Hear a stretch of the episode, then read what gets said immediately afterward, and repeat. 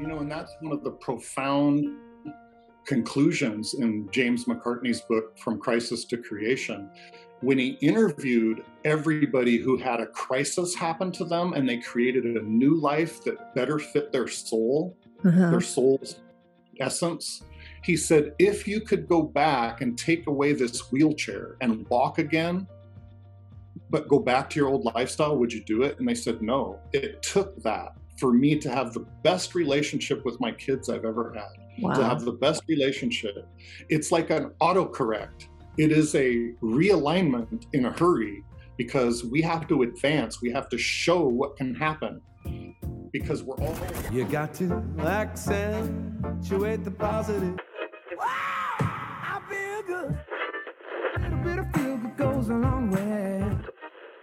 You're listening to Karen Swain, teacher of deliberate creation, accentuating the positive, showing you a way to a better life. Accentuating the positive, it's not just fad, it's sanity. Who in their right mind would accentuate anything else?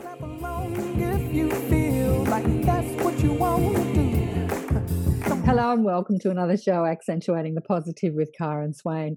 As always, so wonderful to be with you all again. And please remember, if you're liking the shows, to please subscribe, press that bell button, share the shows with your friends, and leave me a comment. I love hearing from you. Today, I have another extraordinary person to introduce you to. Some of you might have already seen his work, Jeff Granville. Welcome to the show, Jeff. Mm, thank you, Karen also one of our speakers for the Higher Self Expo. Jeff's topic, Jeff has an amazing story. You're going to love Jeff's wisdom and his story. Jeff's topic for the Higher Self Expo is harnessing our innate ability to achieve wellness, which we're going to talk about today. It's a subject I'm very passionate about because I've been, you know, my journey started with the illness of my mother when I was a teenager, or even probably she was about yeah, I was about 10 or 11 when she first got sick. And my questions mm. were, why? Why do people get sick? And then she's died, and then she dies a few years later. I'm like, why? Mm. Where do you go when you die? So that was the beginning of the search for me. And Jeff and I were just discussing that spiritual awakening happens through these, predominantly through these traumas, right? Mm-hmm. mm-hmm. Yes, yes, they do. I mean, it's um, like we were like we were talking about it. It, it usually when you get thrown a curveball in life, or you you take a shot to the gut, you know, it's that metaphor of like an unexpected crisis in your life. And um, I had mentioned the book, James McCartney's book, um, From Crisis to Creation. And it's all about how we handle the situation to move forward that creation or our demise. So yeah, once once we've been, once we've uh, faced that, we're we're a different person. We go through that singularity, that you know, go through that eye of the needle, and we're never the same again. Right. I love the name of that book, From Crisis to Creation. It's so true. Let me read you a little bit about yeah. Jeff. I've um, so much I could say about. I don't know if I'll read all of it, but I was getting some information off his amazing website. But, uh, and I thought, oh, that sounds good. That sounds good. I might read all of it. Anyway, here goes. Jeff Granville faced every parent's worst nightmare. Little did he know that uh, a calm inner mental practice of visualization and breathing, or what today is called mindfulness would save a life. On December 30th, 2014, Jeff's four year old son, McCoy, suddenly became very ill. During the medical procedures to save his life, Jeff used mindfulness to soothe and care for McCoy as he was going through things like spinal taps and other invasive procedures. After McCoy was diagnosed with a rare form of T cell leukemia, Jeff became a mindfulness practitioner and formed a non-profit called mindful presence to bring the gifts of mindfulness, coherence, and controlled breathing to pediatrics, patients, families, and care providers. There are plenty of dark clouds. It's up to us to make the silver lining, Jeff says for much of his life, Jeff was fascinated with the human connection between science and spirituality. Historically, science and spirituality has been seen as polar enemies, but now, with the understanding of quantum physics, we become the connection where science and biology and spirituality merge. Without biology, science and spirituality cannot exist. They are the constructs of the human mind. Jeff is a fifth generation inhabitant of San Juan Island, growing up around the waters of the Pacific Northwest. He's a father of eight, a grandfather of six beautiful children. And today, Jeff shares his story, and I hope it will resonate with all that are capable of receiving it. And your website is mindfulpresence.org. Mm-hmm. It says here, I'm going to read this stuff because I just love it. It says here on your website over 100 years ago, Albert Einstein theorized that a photon was both a particle and a wave. Quantum physics has since proven with experiments such as the dual split experiment and the Wheeler experiment that this is a fact. Now, the teachings of Nassim Haramein show us that every proton is actually a subatomic black hole every atom in the universe fluctuates between a particle and a wave at the speed of light. When we pray, meditate, or become coherent, we rhythmically align this fluctuation. In these coherent states, we become more wave than particle. We spend more time connected to the source field energy, also known as God. Mm. Yeah. So, what, I well, love what you chose. There's more I could read. you put that together very well, and it really, you know, that really leads in well because one of the topics, um, you know, the speaking topic is as you quoted, but one of the things that I'm really working on and, and we're writing about, and it's going to be part of the, the Higher Life Expo, is we're biohacking the physiology of our divinity we have the ability with our conscious mind to become so coherent in the moment that we're right brain dominant instead of left brain dominant and we are divinity. And that is how we become the eye of the storm. That's how we become the calm and that's how we slow that rhythm down of that fluctuation between particle and wave that you talked about because um, it's it is not just um, uh, it's not just a, a theory. It is something, as, as you read in, in the intro, is that science, uh, science and spirituality exist in nature innately. It's only the humans that separate them. The terms wouldn't even be there if it wasn't for a human perception of both things. But in nature, they just exist innately. And um, when we realize that, and when we use those things, um, the awareness and the knowledge of that on a quantum level, and we become that low resonance, then we are truly in the moment where we are the eye of the storm. And there's literally math for the singularity of being in that moment. And it puts us in a position of receivership. And that's you know, I got there through the story with my son.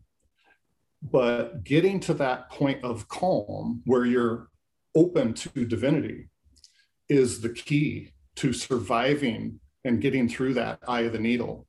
So, and it works everywhere. Like I say, if we can make that work in the pediatric environment, then it works everywhere in schools and in the home and at your job. Um, it's because it's all core. It's it's coherence is a core innate ability that we all share. And our autonomic nervous system does not have a choice, it's automatic. So we can biohack it and it automatically works. So it's it's something we all share innately. So yeah, I think it. it I think it's the core of getting through life, Jeff. I don't think it's the core of getting through trauma. I think it's the core of getting through life. Yeah. And I don't know if it's uh, I don't know if it's right brain dominance. I think it's I think it's left right brain coherence. It's just, you know, when I speak to a lot of people that are, are very connected to their galactic families and they're up on ships and, you know, they go there. And the ETs, like it's only the human world where we've had this separation between the two lobes of our, our brain. And the ETs have just one. It's like it's all it's mm-hmm. all one it's like it's it's it's unified right. but we've been given this opportunity to kind of be more dominant on on one side. And have you ever said seen Bolte Taylor? What's her name? Oh, I've gone blank. Uh, Jill Bolte Taylor's. Yeah, where yeah. she had a stroke and then she was, was just a reference.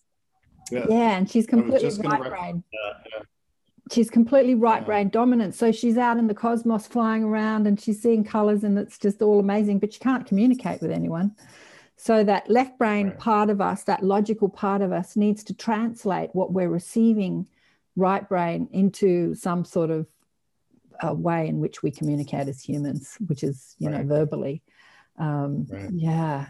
But let's get yeah, into your story. Mm-hmm. It is, yeah. It is. I just want to comment, but it is integration of both sides. It's the, again, just like the universe, the false sense of duality.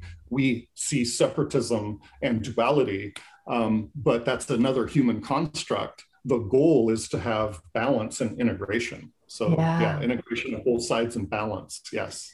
You know what I find so interesting?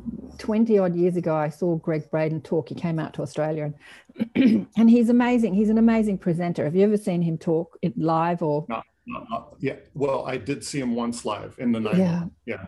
Mm-hmm. And all I could think was, why do humans need so much proof to just feel loving? to just be relaxed and feel loving. Like, why do we need to go back into history and say, this is why?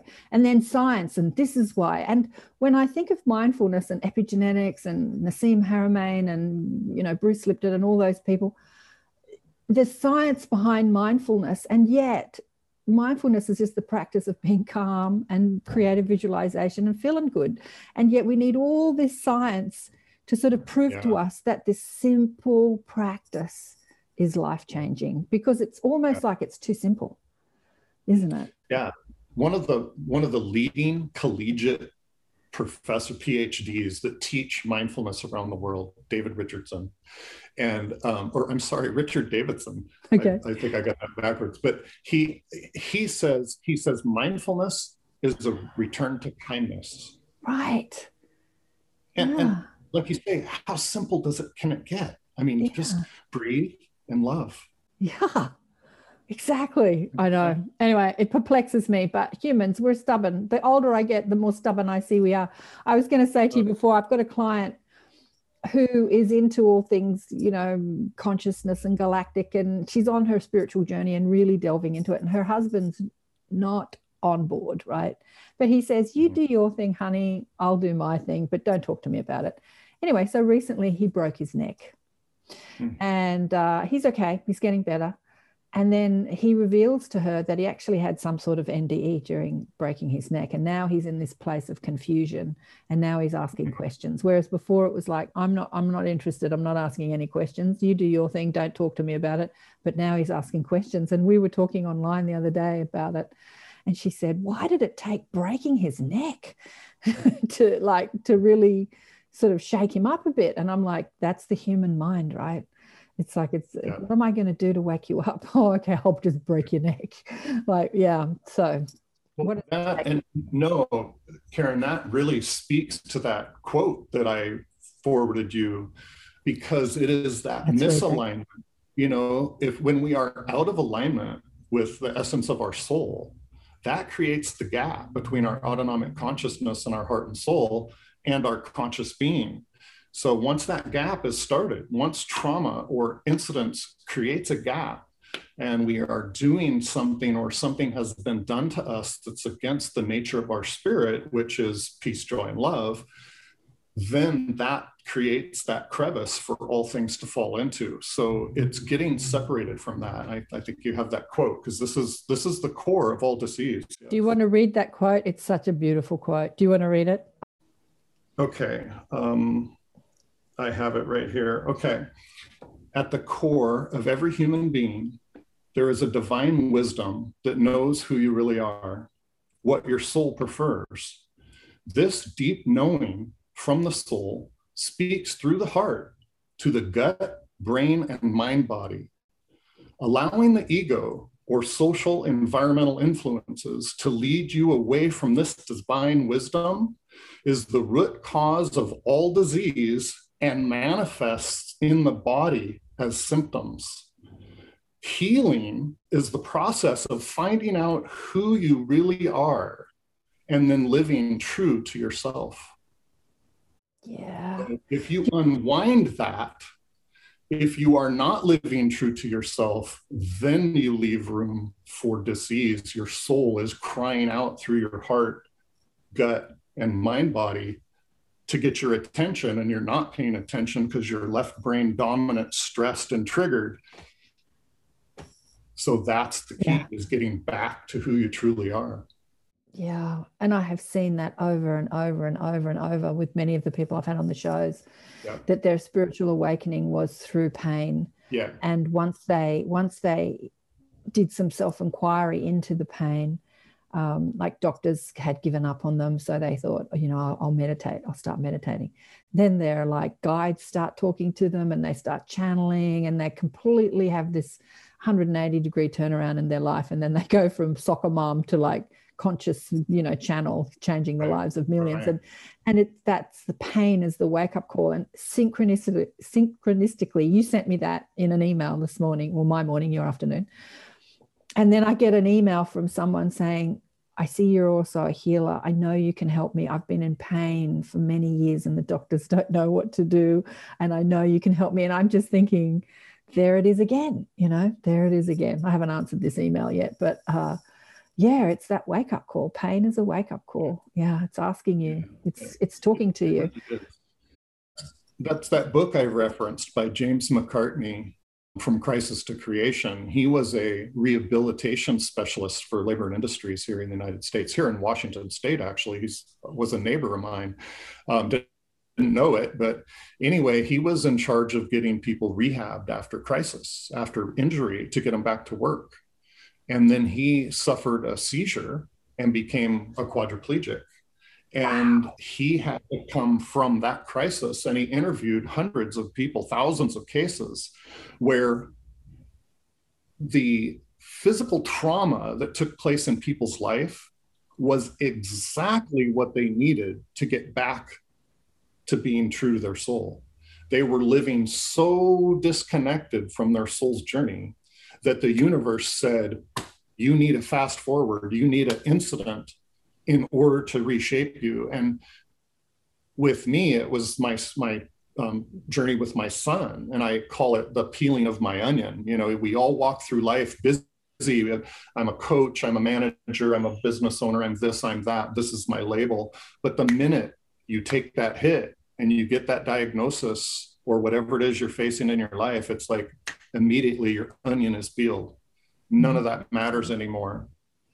You're just right there in the moment. So it's from that point, that eye of the needle, that singularity is a magic place. And there's tons of beautiful science about being the eye of the storm so you can fit through the eye of a needle, the moment in time that determines your and they call it in, in, science called the cone of certainty you know you can re-aim your trajectory in life from that singularity and getting through the eye of the needle you're you're new again it's like being reborn yeah so I know. Well, let's get into your story. I, I want people to hear because um, your story is amazing with McCoy. What happened? Like, what was happening that day? Well, my son McCoy, who is 11 now and fine and in the other room and and and you know on his pad or something. We went sailing earlier, so they're on pad time now. But he's in he's he's beautiful, he's healthy, and he's led me on this journey.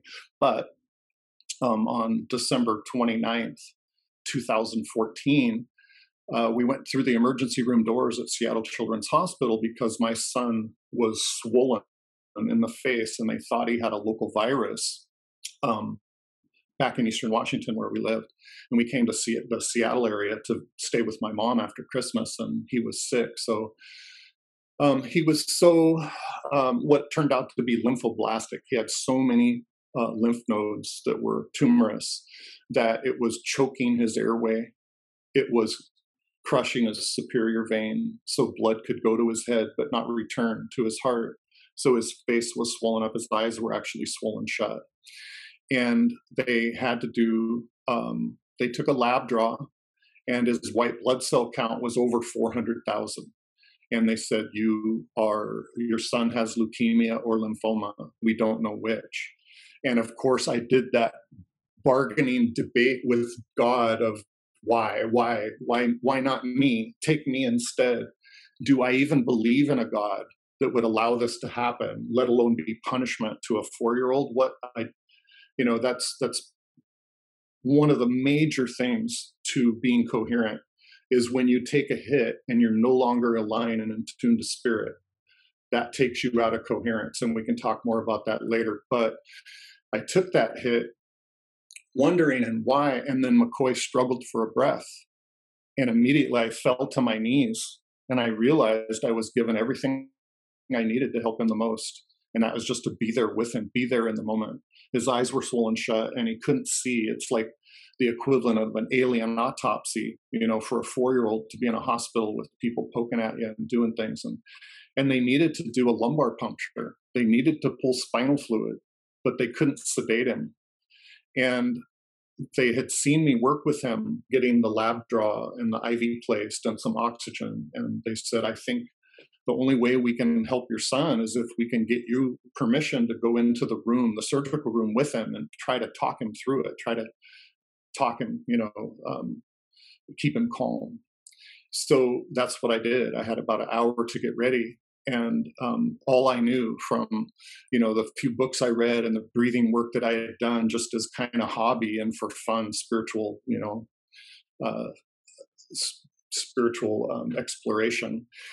Um, but really, nothing, you know, hadn't delved into it really deeply. But what I knew is that if I could have him listen to my voice and I could guide him down the river we had floated and down the ski slopes that we had skied the last two years, that I could try to get him mind out of body.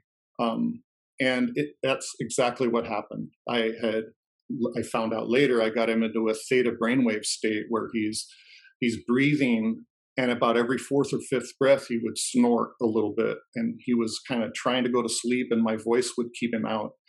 And they were able to put a PICC line in to his heart and they were able to do a lumbar puncture and get three vials of spinal fluid to test out out of his spine without him batting an eye. And it was just this surreal thick slow moments that it was this it was just surreal um, and as we talked earlier i was more wave than particles so after they drew the spinal fluid and proved that there was no leukemic blasts in his spinal fluid, they could give him chemotherapy. And his swelling started to go down, and we were in the room at night. And I'm laying there, and the nurses had left the room, and I have him in one arm and my iPhone in my right hand, and I'm searching on YouTube for Eye of the Storm, Eye of the Storm. It just kept coming to me, Eye of the Storm.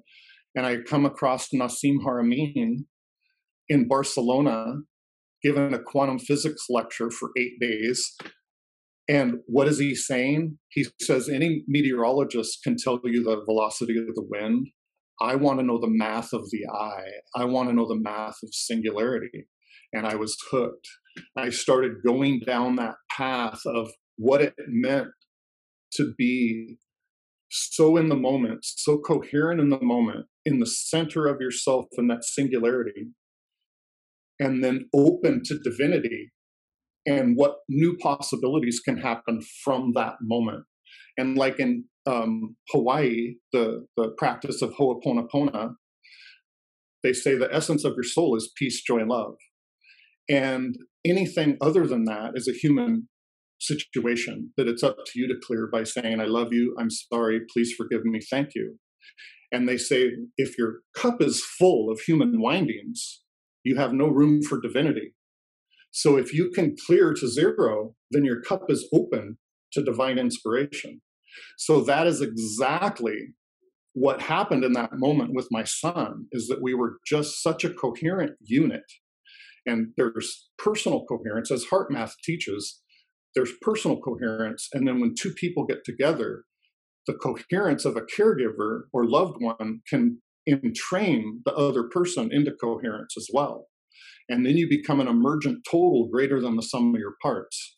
And from that, that is where we were the eye of the storm passing through the eye of the needle, that singularity in time where you can then take control of your situation with divine inspiration and divine guidance, where if you were full of yourself and human windings and angry at the doctors and this and that, you would not have got through the eye of the needle. You would not have survived. So it is literally life changing, and that's where I, I, like I say, we're biohacking our physiology of our divinity.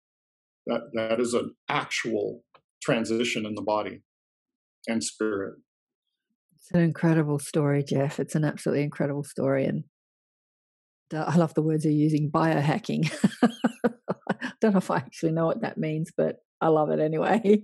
but you know what this story reminds me of? There's a movie that I watched that I hated actually, but there was a scene in the movie. It's that Mel Gibson movie. It's about crop circles and aliens, all things I love to think about. Yeah.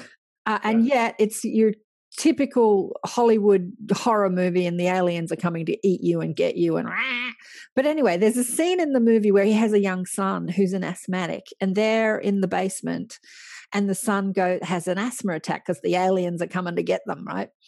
And he does exactly what you're t- he just talks him out of it. He he just does this creative visualization he slows his breathing and he talks because he doesn't have his puffer i think and and that was just the best scene in the whole movie apart from the beginning when they show all the fabulous crop circles but yeah and uh, and so there was you know some part of the movie that was beneficial i suppose apart from the horror of the aliens coming to get you but that when you're in that panic and that fear you can you can get out of it without reaching for a drug or or reaching for you know just that just breathing and visualizing and calming and yeah it's amazing how simple and, and that's a beautiful beautiful example of that too karen that's a beautiful example of that because mm. I, like i say coherence is contagious right it's a positive contagion so my calm becomes your calm right, right?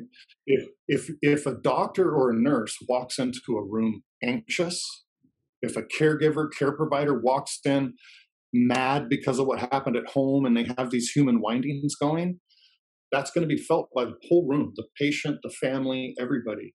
So, part of what we do is we teach this coherence to care providers, nurses, and doctors because doctors, Western medicine doctors, are the number one cl- rising rate of suicide in the world mm-hmm. because they do, like you said, they know all the medical stuff. They've been taught all AMA tells them to learn. But this has been left out. Spirit has been left out back from Descartes and the Catholic Church, right? Yeah. And they take care of the spirit, will take care of the body. They are separate. So that is part of the divide that humans did. Yeah. That created and what I find so amazing is that we are not educated as to what negative emotion does to us physiologically, but you know, in our life in general, like law of attract, how like attract, you know, we're not educated.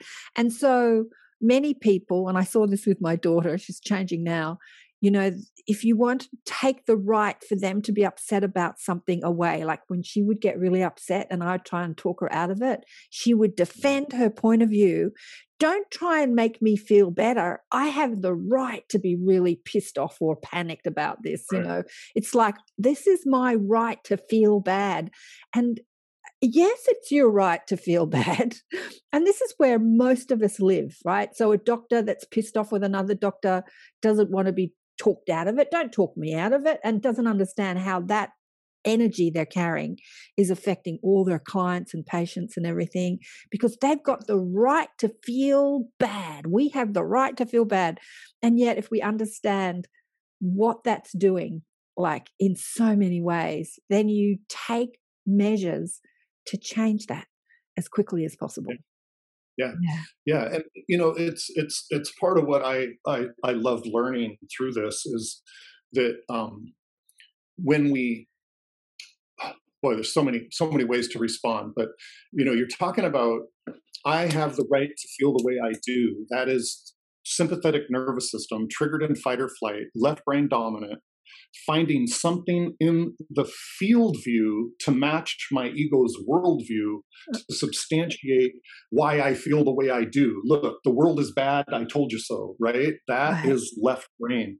And it, it's funny because the brain is said to burn about 20 watts, like as a real dull refrigerator light, you know, 20 watts. But we literally, like Joe Bolte Taylor teaches us, we literally have two brains in our head connected by a small band of tissue called the corpus callosum mm-hmm. that act as, as, as a connector, but also as a veil. Because the left brain, the logical mind, doesn't have access to the right brain's connection to divinity with perfect clarity. There's a veil. Mm. And like she said, when she had her stroke and her left side hemisphere shut down, the 20 watts that was being divided between the left and right hemisphere all went into her right hemisphere and it expanded to the point where how am I ever going to fit down in that little body, right? right? So this is what's happening. We have 20 watts of power, conscious power, this bandwidth of conscious intent, and we can focus it on problem solving in the now, matter to matter, left brain, fight or flight, and be consumed by the feedback loop of being addicted to that blood chemistry of reaction to fight or flight. Or we can consciously choose, consciously biohack, um, by our breath and by our seat of witness, by our place of zero, our, our singularity. And we can take away the power of that left brain loop and give the power to the right brain and connection to divinity and become become calm. And i have this beautiful you know we're, we're looking at the earth behind me right? Um, and we've all heard of the schumann resonance. Yeah. It's the resonance of the earth that if you put your feet in water or you put your feet in the soil the negative ions it, it dissipates. Okay well that's that's the the um the negative charged earth.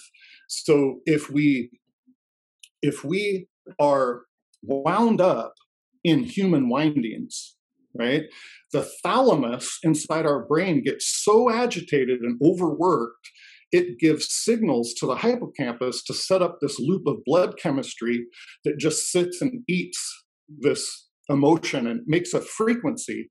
And I call that our human frequency, the human resonance. It's a higher frequency with this conscious intent and human windings and agenda, but the Schumann resonance and the human resonance are far apart. So if we take our human resonance, our human windings, and calm them down to the Schumann resonance of the earth, then we can become coherent. And that's our connection to divinity. That's why we all feel so good when we're out in nature and we have that that awe moment, that God moment. You know, awe is the sound of God. So we all get into that place of awe. We tilt our head to the right, which is divinity, and we have that moment and we have a smile on our face that's biohacking our vagal nerve system into that, you know, that good feeling dopamine, endorphin blood chemistry that we love. That's what Bruce Lipton calls heaven on earth, right? The honeymoon yeah. effect. So Yes. Yeah. Again, it's funny how humans need science in order to go out in nature and feel good. It's kind of crazy. But I think, that, you know what it is, Jeff? It's us unraveling social conditioning, which says, yeah. uh, again, I've got some clients who are teachers, and one's a principal, was a principal. Now she's got a, now she's got a job that um, oversees various schools, and and she's like, how do I untangle this very strong thought form that says, in order to achieve, you have to work really hard. So this mm-hmm. is just pervasive through our world, absolutely pervasive. It's not relax and enjoy your life and you'll achieve all you want to achieve, whether it's health in your body or love in your life or whatever it is that you want. It's like, no, work really hard. If you work really hard, you'll get what you want. And so people go, okay, work really hard, no time for going out into nature. I got to work hard. So we're untangling this, aren't we? We're sort of, we need the science behind it to untangle this conditioning.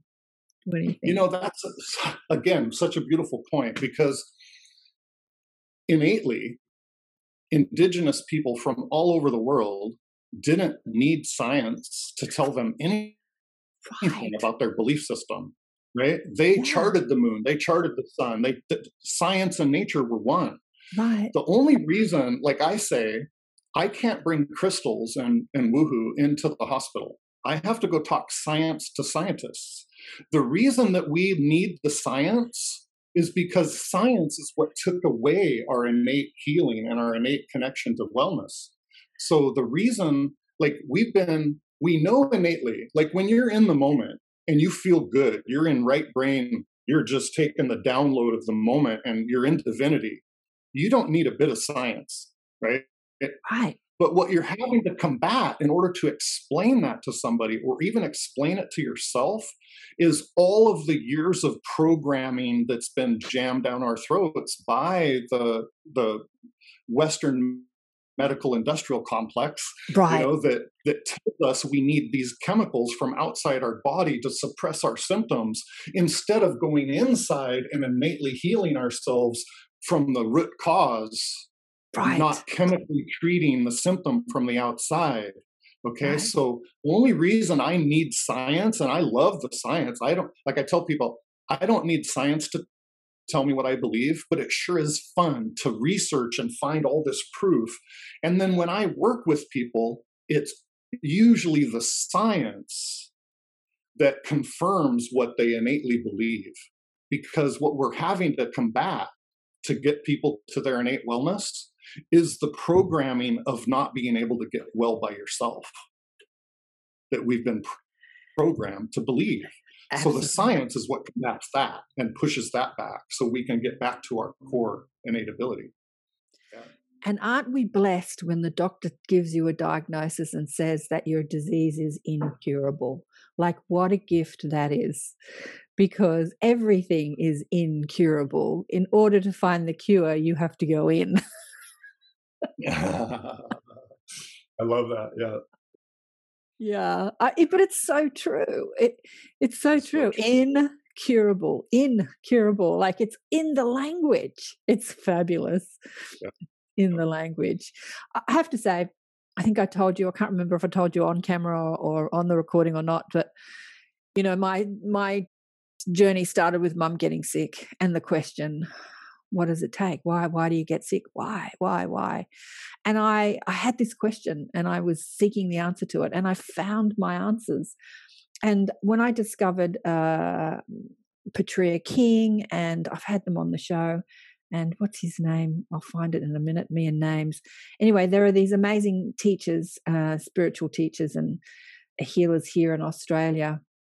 Uh, and one had cancer and had his leg amputated, and Petrea had cancer and uh, she went and meditated in a cave. And but basically, it's it's a bit like Louise Hay's story. They cured their cancer through meditation, and I just realized that oh, okay, I've got nothing to worry about because mum dies of cancer, and basically everyone in my family has died of cancer. No one's had a heart attack or an accident. They've all died of cancer.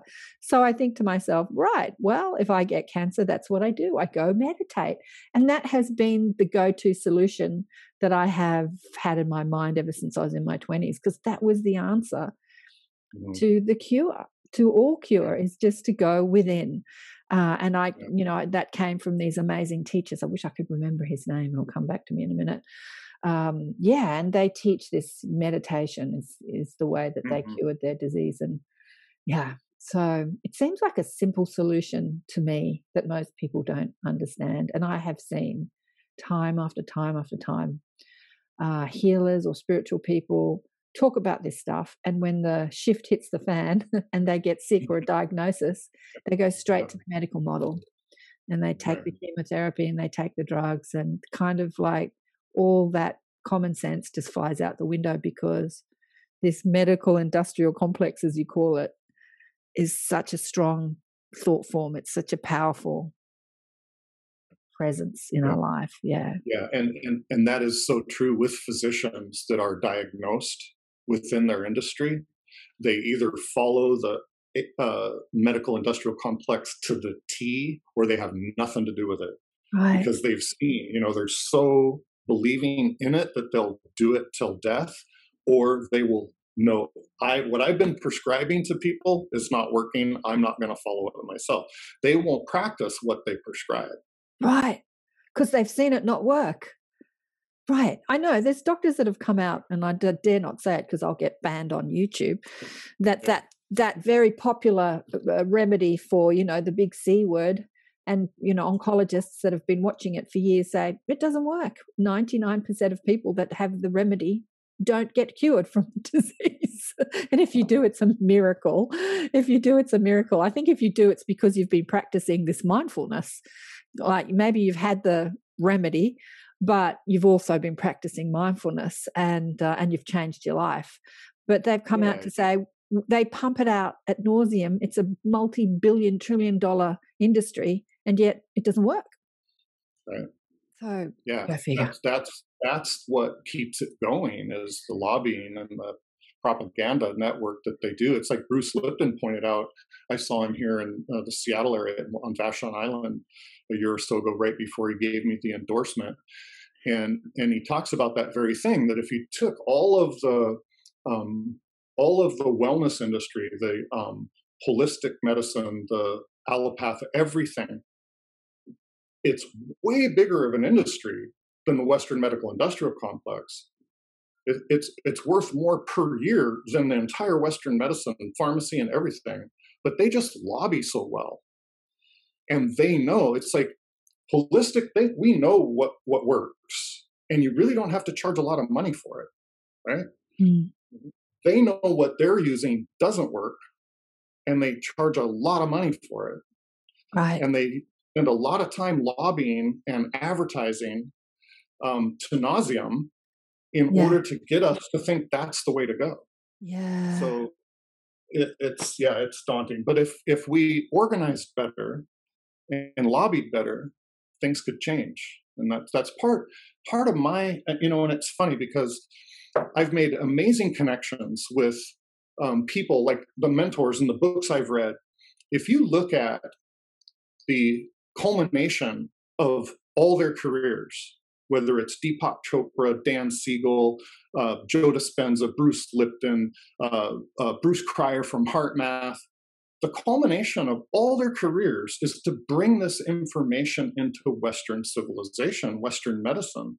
And that's where we're, we're trying to get together and say, listen, you know, we're, we are coming to the Western, the, the hospitals in the Trojan horse of stress relief because nobody can argue stress relief. Yeah. And if mindfulness and coherence can bring stress relief down, stress around procedures, operations, better outcomes, things like that, then we can bring it all through the back door of the Trojan horse. You know, right. we can all we can all work together on it, and and we're coming in under the guise of stress relief, which we do.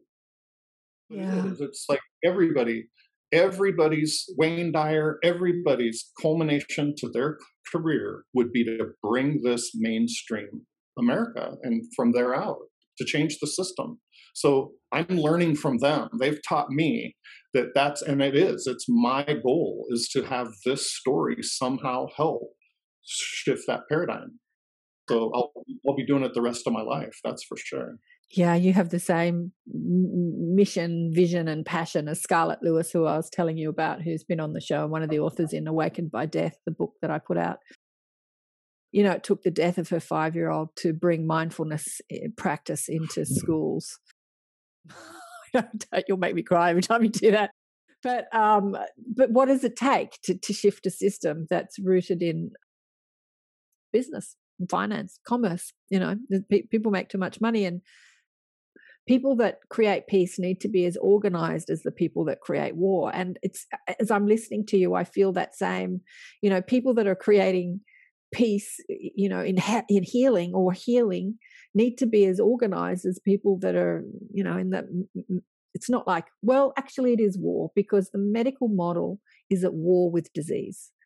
It's at war with it. And uh, it is a war. It is a war of type. Instead of saying thank you to your pain for showing me there's something that I need to change in my life, we've got to fight this. And you hear it again. It's like we've got to work hard. I've got to fight this disease. Something that I learned a long time ago through uh, someone who said he had a friend who was a healer who'd been a healer all her life. And then when she was diagnosed with cancer, she went from being a peacemaker to a fighter because she was fighting the disease. And she very quickly lost the fight and died. But he just recognized that that fight the disease was not was not where it was at. It's like no. loving it. Yeah. It is, and that's that's a that's a brilliant uh, analogy of it too. Because, and and when I talk to people, I say, now what we do is we march for peace. we don't protest war. We march for peace. We want to put our energy into the paradigm we want to create.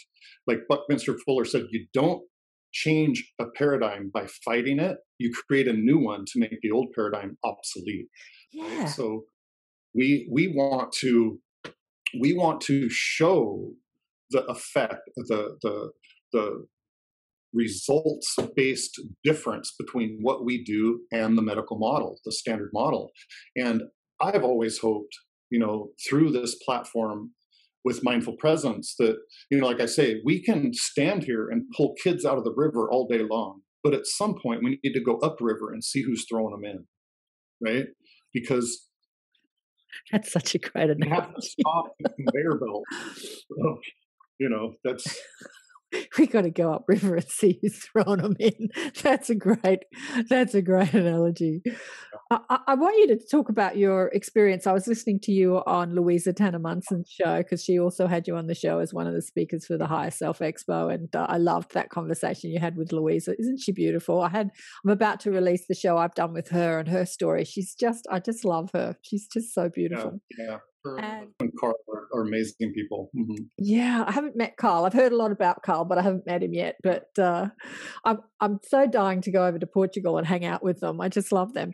Um, but what was your story? I love the quote that you sent me about what uh, Bruce Lipton said to you. But do you want to share that story with our audience? Yeah, yeah, yeah. Um, Bruce Lipton, as everybody better know, is an amazing human being. He's an amazing spirit, and he's his nickname in his group is the Mountain of Love because you know he just he is that. He's just walking love. And I had the opportunity to see him speak at the Science and Spirituality Conference in Nanaimo uh, three years ago, four years ago now. And um, you know, Joe Dispenza, Kryon, uh, Gregg Braden, uh, you know, the whole Lynn McTaggart, great group.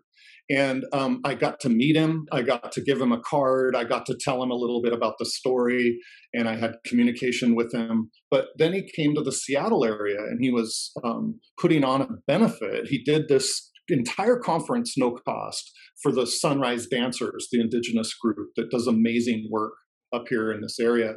So he was on Vashon Island, and I went over there and um, I was talking to him on the side and trying to, you know, get his attention. And he had people glamming all over him. And and I went over to get some food. I got a pass to go in the VIP area, and I was standing there getting some food. And one of the beautiful ladies there from the Sunrise Dancers, she's helping host and put it on. And and um, I told her my story and why I'm there. And she says, "Well, if you want to talk to Bruce, you need to talk to that lady right there." And I looked over, and there's this Margaret Lipton, Bruce's wife. I had no idea who she was or what she looked like or anything. And we just started talking, and she was just taken. She was, you know, kissing me on the cheek and tears in her eyes and hugs and, you know, talking about McCoy's story. And Bruce was in a line, he was at a table signing books and doing with a big line of people that are waiting in the VIP section to get his a minute of his time and I'm telling Margaret the story, and I'm like, and the final thing my son McCoy did is he went through an eight hour kidney transplant without an epidural and zero pain meds just by controlled breathing. And she's like, What? She, she walked straight over to Bruce, grabbed him by the arm, drug him out of the line, and said, You need to talk to this person. And we ended up having a beautiful conversation. And um, I asked him for his endorsement and he introduced me to Annie, um, his manager, and we talked about you know doing something together in the next year or so or whatever. And and I was just so excited, I literally tears. Just mentor, it meant so much to have him legitimize what we were doing, and um, so then afterwards, I get an email a couple days later from Annie that says, you know, we looked at our schedule and Bruce is just swamped for a year and a half. There's really no time for him to even review, let alone do a joint project. And I just was sunk. And it was like, okay, the power's in the pause. Let's practice what we preach. Take a breath. And I just said, you know, I, I understand completely and I'd appreciate your uh-huh. time. And just let Bruce know that an hour of his time could affect thousands of lives in the future. And I know I laid that on a little a little heavy, but she just said, Well, let me see what I can do. And then a week later, she says, I have an amazing surprise. On the flight from Seattle to California, Bruce read all your research, read your website, and gave you this beautiful endorsement.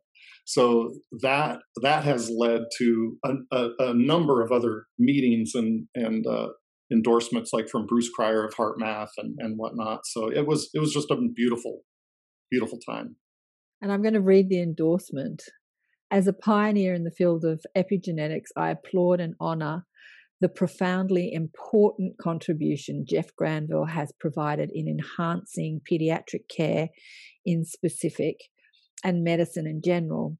Mindful presence is a valuable resource that can engage self healing and the opportunity to reclaim sovereignty over our health and our lives. Bruce H. Lipton, stem cell biologist and pioneer in the field of epigenetics. Yeah, so yes. Yes. yes. Can't be enough of it, Jeff. You know, listen, there can't be enough of it. Listening to you talk no. about how busy Bruce is, we when we were thinking about speakers for the Higher Self Expo, you know, we threw around people like Bruce Lipton and um, Dispenza and all those sort of people, but they are they're just rock stars in this field, and you have to book them a year or two in advance to get them to speak at anything. Uh, and Nassim Haramein, I love Nassim yeah. Haramein. I have to say, I don't understand most of what he says, but I absolutely love him but that just tells me that there is this huge interest in what they've got to say which exactly. is very exactly which is very encouraging right yeah yeah and and the following like the bruce lipton and joe dispenza and Gregg braden the following that these people have are in the millions and they pay right. thousands of dollars for re- retreats and workshops and uh, buy books by the millions and you know it's it's just an amazing following and like you say that is just the indicator of of how popular and how needed the, this message truly is and how right. timely it is and, and what they're doing and the you know when you look at um, in the last year alone since covid you look at the amount of work that those individuals have pumped out they have a machine going of staff and help and you know you, you look at the the internet uh, television channel tv channel gaia mm. and bruce lipton joe dispenza and nassim haramein all had brand new series come out on gaia that are outstanding they yeah, should absolutely. all be i mean i hate to even say it but especially joe dispenza's rewired should be should be assigned learning for every child in the world. Oh, absolutely, absolutely. Just, you know, on on my quest on my quest for um, understanding, I embarked on a five year full time naturopathy course.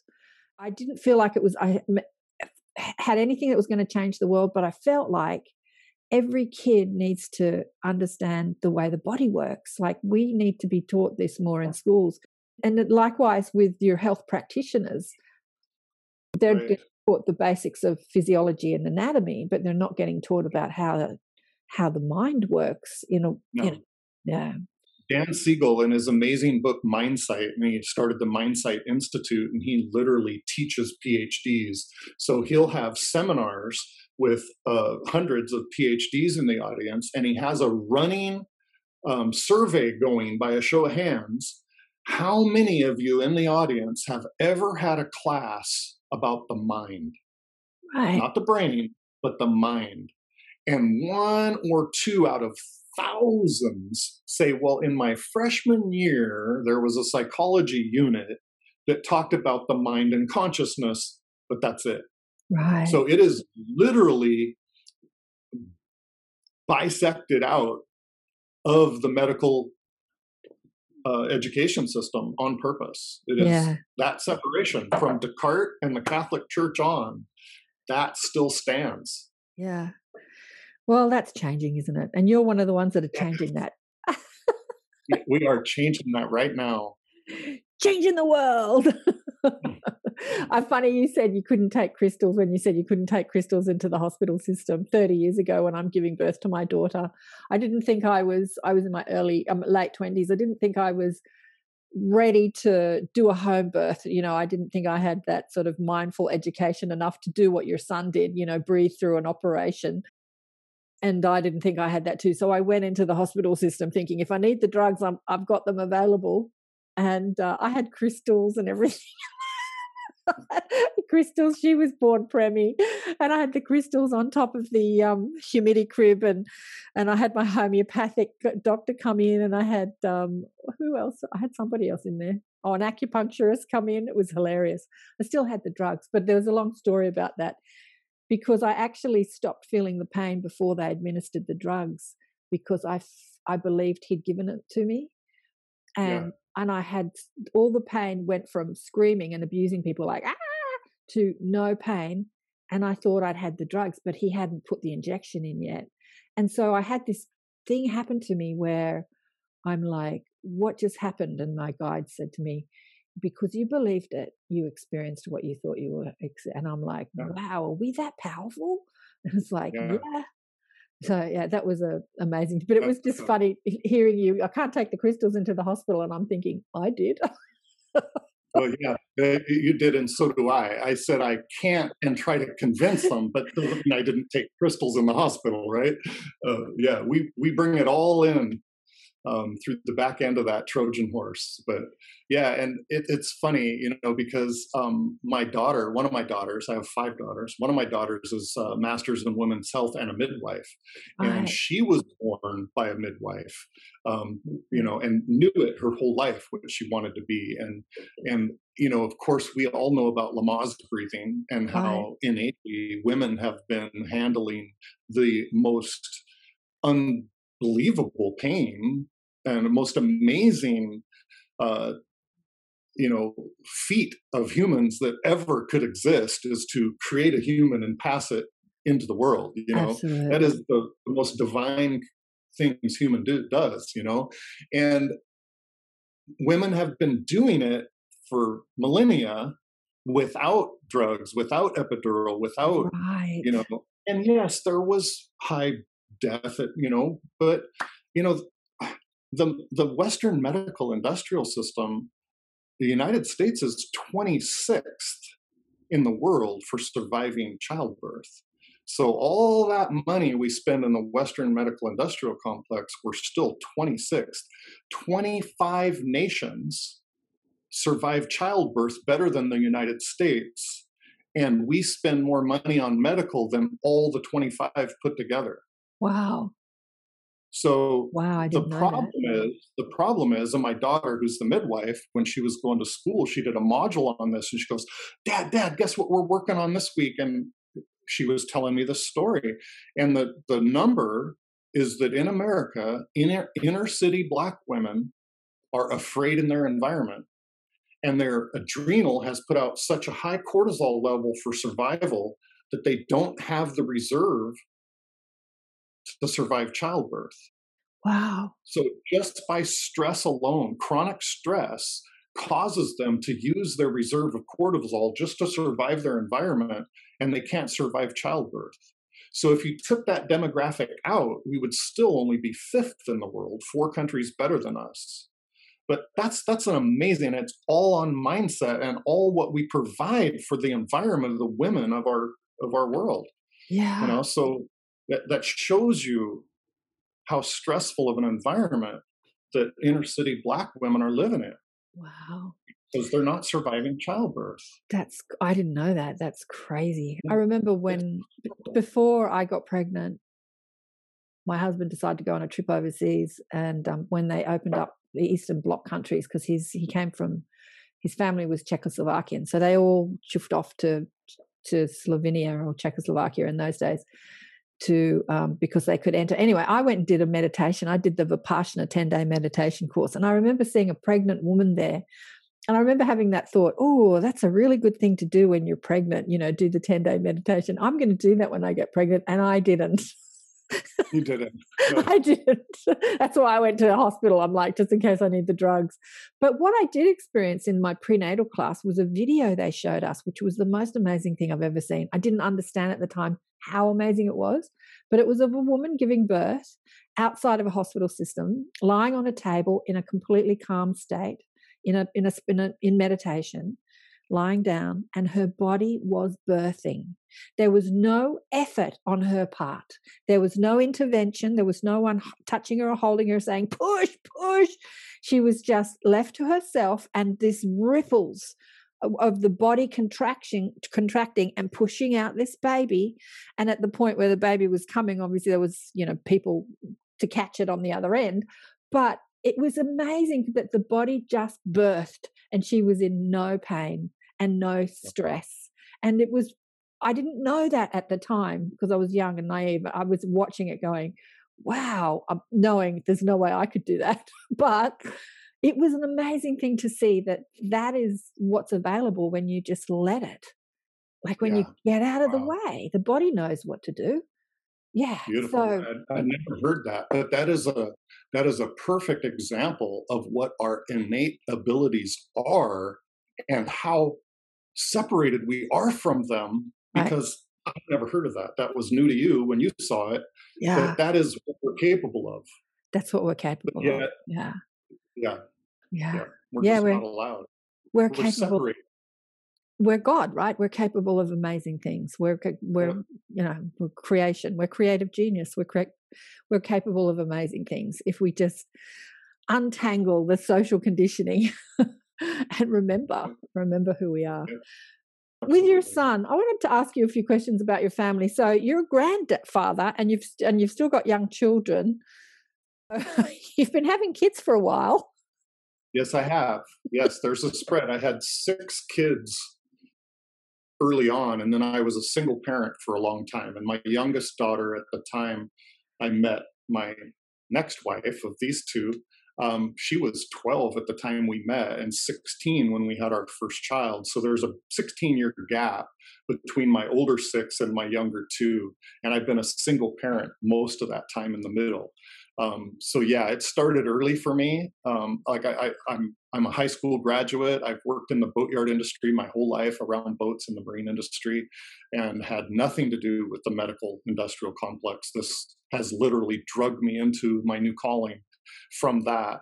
Um, but yeah, the experiences I've had with my kids and and you know it, it is just so amazing when you finally you know if you unwind that quote and and i'm really living true to who i am mm. it, it's just amazing to see the path it took to get me here yeah and, and mccoy there, no there was no mistakes and mccoy was is your youngest yes but isn't it interesting after how many kids have you got? Did you say eight kids?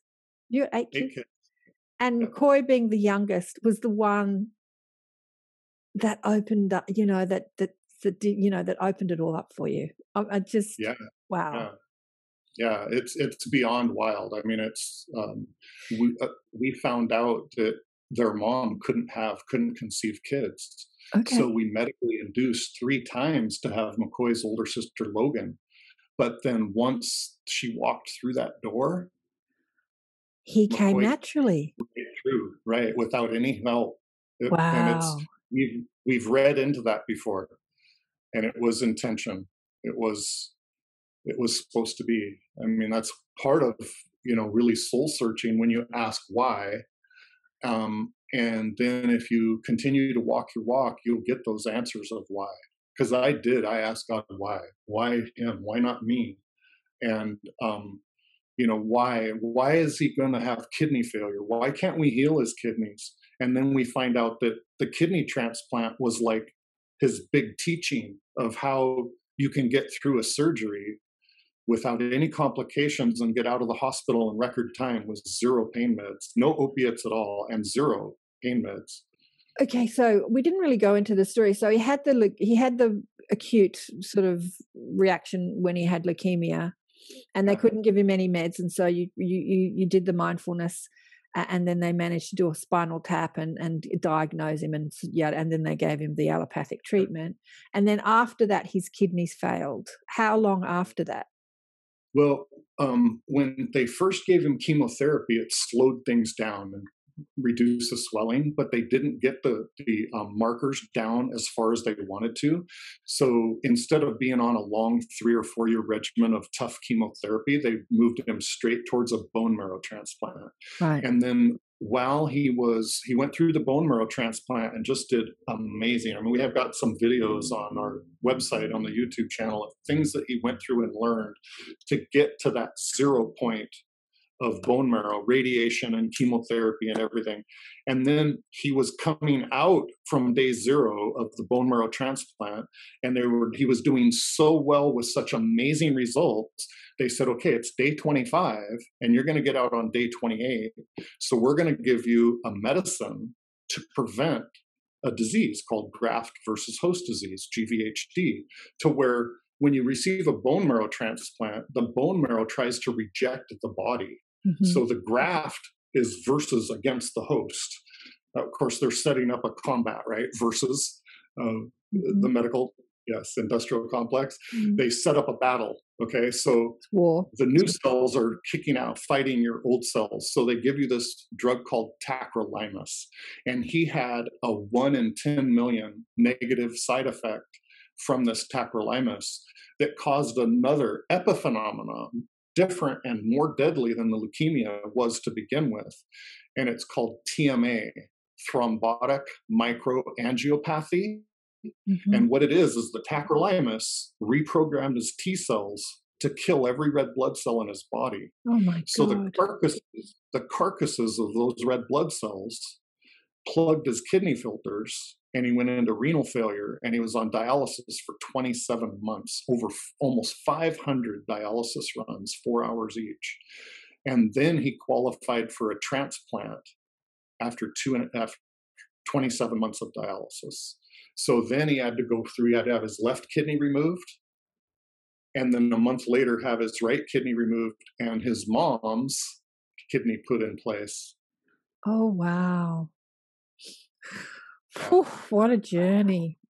Yeah. So, so it was from the original lumbar puncture to the kidney transplant. There was a dozen more, you know, life changing. Like the doctor said, he's participating in his own survival.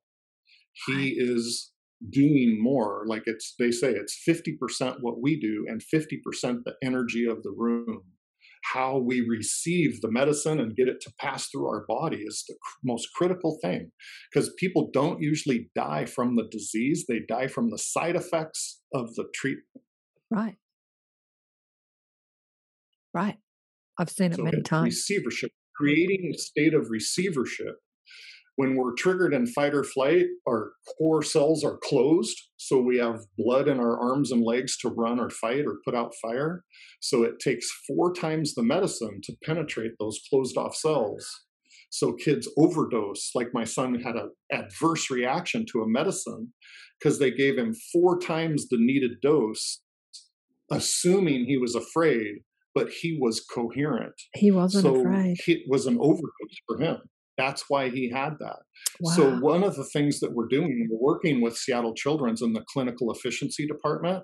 They run the first opiate free surgical clinic in the United States, and I'm consulting with them right now because they've proven the less anxiety before anesthesia, the better the surgery and the quicker release with better outcomes.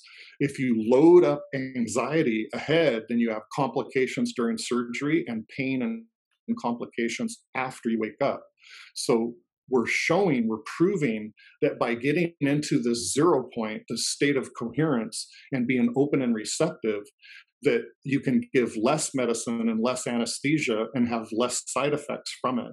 So, one of the things we're calling for is cortisol levels checked. So we can check a person's coherence with HeartMath technology. We can check the biofeedback of the person's state of coherence and make a mark in their uh, cortisol level of their blood. So they're doing lab draws all the time so they can do custom dosing for children and all of us, but for children so that they aren't overdosing them trying to force medicine into closed off cells. So if we can get a state of coherence, a state of open receivership, then the, it takes less medicine to do the job and it passes through us cleaner without side effects damaging our body. So yeah. that's one of the things that we're pushing for to change. Wow. I mean, it sounds like amazing work, Jeff, but you know what? It still sounds like you're fishing kids out of the river. It is. Yeah. But without this, without this platform, they'll never let us go upriver and and stop it at the at the source. Yeah, I know. You got to start somewhere, right? Well, again, going upriver and finding out who's throwing kids in would be protesting war. Yeah, you would be going up there. You did it. We're going to sue you. You need to change your system. You're putting all your effort towards fighting the paradigm. So, literally, downriver, if we're pulling kids out and showing different results, we're going to create a new paradigm that makes the old one obsolete, right. crumbling down. Right. So we don't have to really go upriver. We can just do it from here. So this is a model that you know people need to listen to because this has been so huge in our current you know healing crisis that the world's going through because there are just a lot of people out there that want to go upriver and be at war with the people throwing you know and that it's not it's not working and it's not working because the people that have the bigger the bigger industries are just trying to silence those people and we're seeing that en masse and so that's not working. Um, right. yeah we just have to we can't be we, we can't fight war with war. You just can't. yeah. Just love. Just love. Yeah. love. Right. Yeah. Martin luther king knew it. They all knew it. All the all of our teachers all of our learned masters 99% of all religion says the same thing and but they're willing to fight over and kill each other over the 1% they disagree on. And that's the human part of stand up sit down how do i worship? Yeah. But love and compassion and kindness and acceptance and inclusion are are you know that's the that's divinity in us. That's the Absolutely. divinity in us if Absolutely. we can calm ourselves to zero and shut down our windings and our agenda, then we can receive people as we are. Mm-hmm. Right? We receive people, we see people as we are. So if we're coherent and we're connected to divinity, that's what we'll see in other people. That's what I see with everybody I interact with. Yeah, exactly. And while you're fighting the people that you think are doing the wrong thing, you're not in your own divinity yeah you're not in your own coherence. Yeah exactly. Yeah. you know my daughter had a because i've been teaching this stuff for years and she knows it and just like i was telling you she's like i have the right to feel this way. Don't try and make me feel better was her stand most of the time until life gets to the point where that feeling you just can't you just don't want that feeling anymore and now you're looking for other alternatives but it took a shark a blessed shark to really teach her that.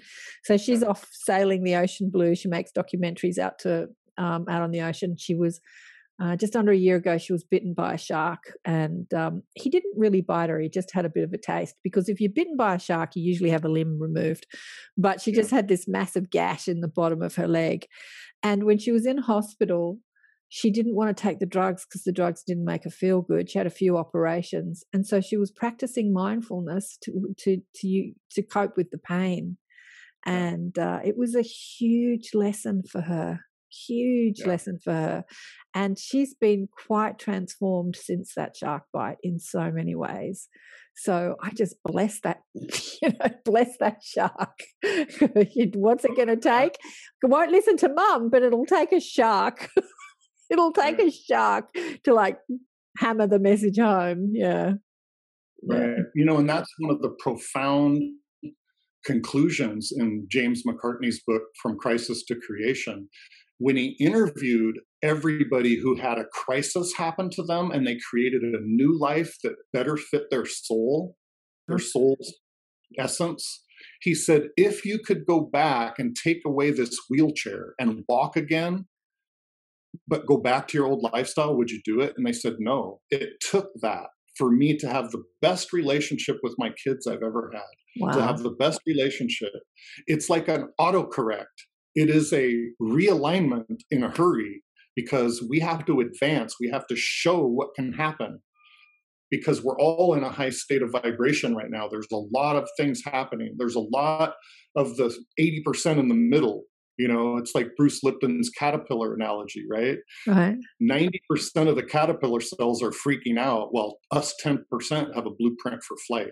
Right. Yeah. And it's even more than that because there's 10% on the other end that are devouring their environment like the caterpillar, eating every leaf in sight, just looking like we're destroying the world. But yet we're just providing the biomass to create a new paradigm. We're becoming, it's the COVID cocoon we're shaking and becoming, you know, spreading our new butterfly wings of who we are. So it's like forcing that issue and for some people, it's not handled. We don't spiral up; we spiral down. Right. You know, if if if you are changing the energy of the system by knowledge, if you change knowledge and change awareness, then you change the entire system. Yeah, and that's that's something I'm going to really go into um, in the uh, Higher Life I, Expo. I love that you call it the higher life. It's a great name. It's not the name of it, but it's a great name. the higher yeah, self, higher self. life, higher self, higher life. It's a good name. Yeah, I like the Higher Life Expo, but uh, the Higher yeah. Self. Well, I'm having a higher life. I'm, you know, like Wim says, you get higher in your own supply, right? It's all here.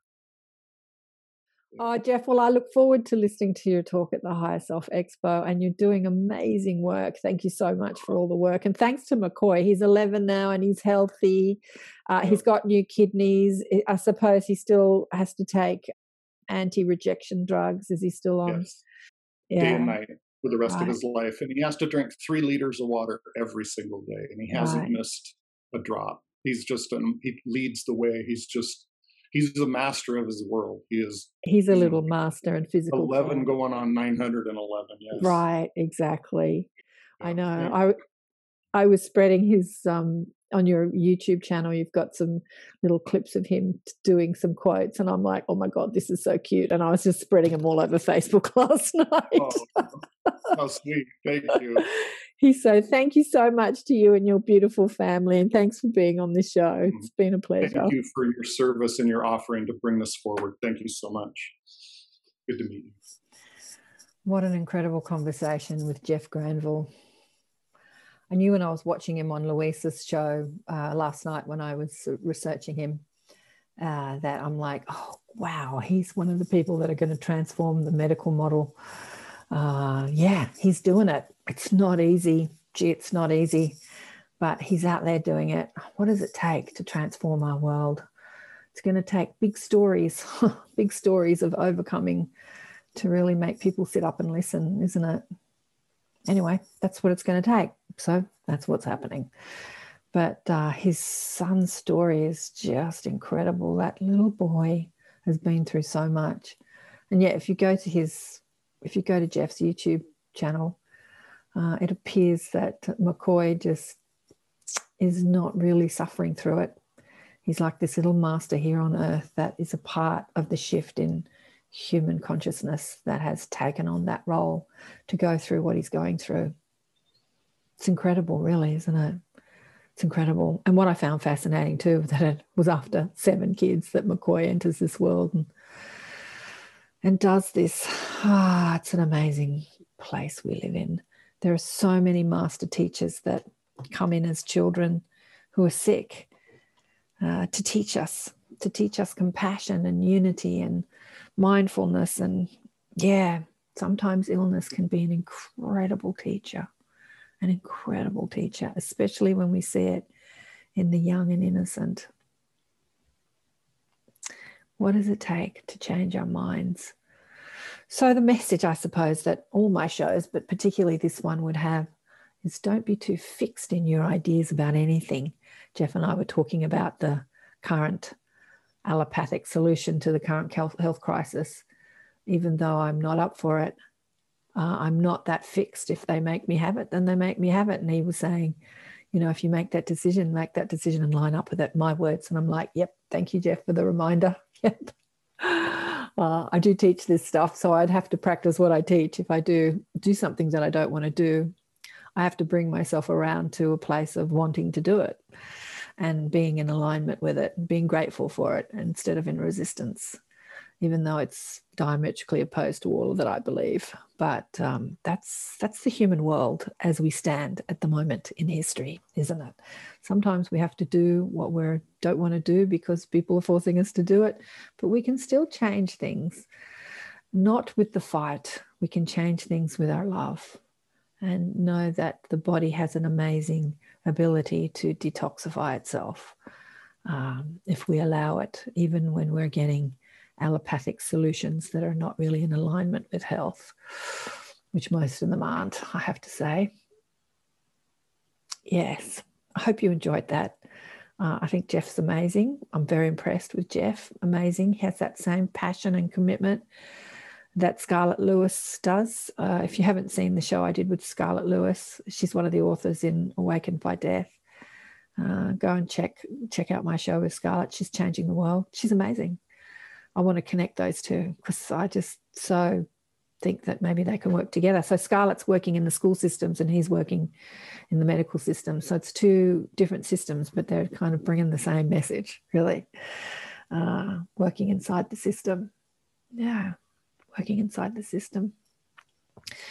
What are you doing? I'd love to hear from you. How can you be inside a system and change it from the inside out without pushing against it, without being at war with it? Uh, yeah, love. Love is the answer, no matter where you are or what you do. Love is the answer to transforming this world. It's it's only love. It'll take love. That's what it'll take. It's not going to take pushing against the narrative or being upset about it. That all that does is make you sick. and then when you're sick, you're no help to anyone. So your wellness and your well-being is uh, your message to this world, regardless of what's happening. These are extraordinary times we're living in, aren't they? Extraordinary times, transformative times, potent times. Uh, and we're so very blessed to be here at this time on earth. I feel that. I hope you do too. The challenges, even though it's challenging, the challenges are what makes life so appealing human life, physical life, 3D life, so appealing to all that come here they go, Yep, I'm up for that challenge. Yep, get me down there. I want some of that. When you get here, you're like, What was I thinking?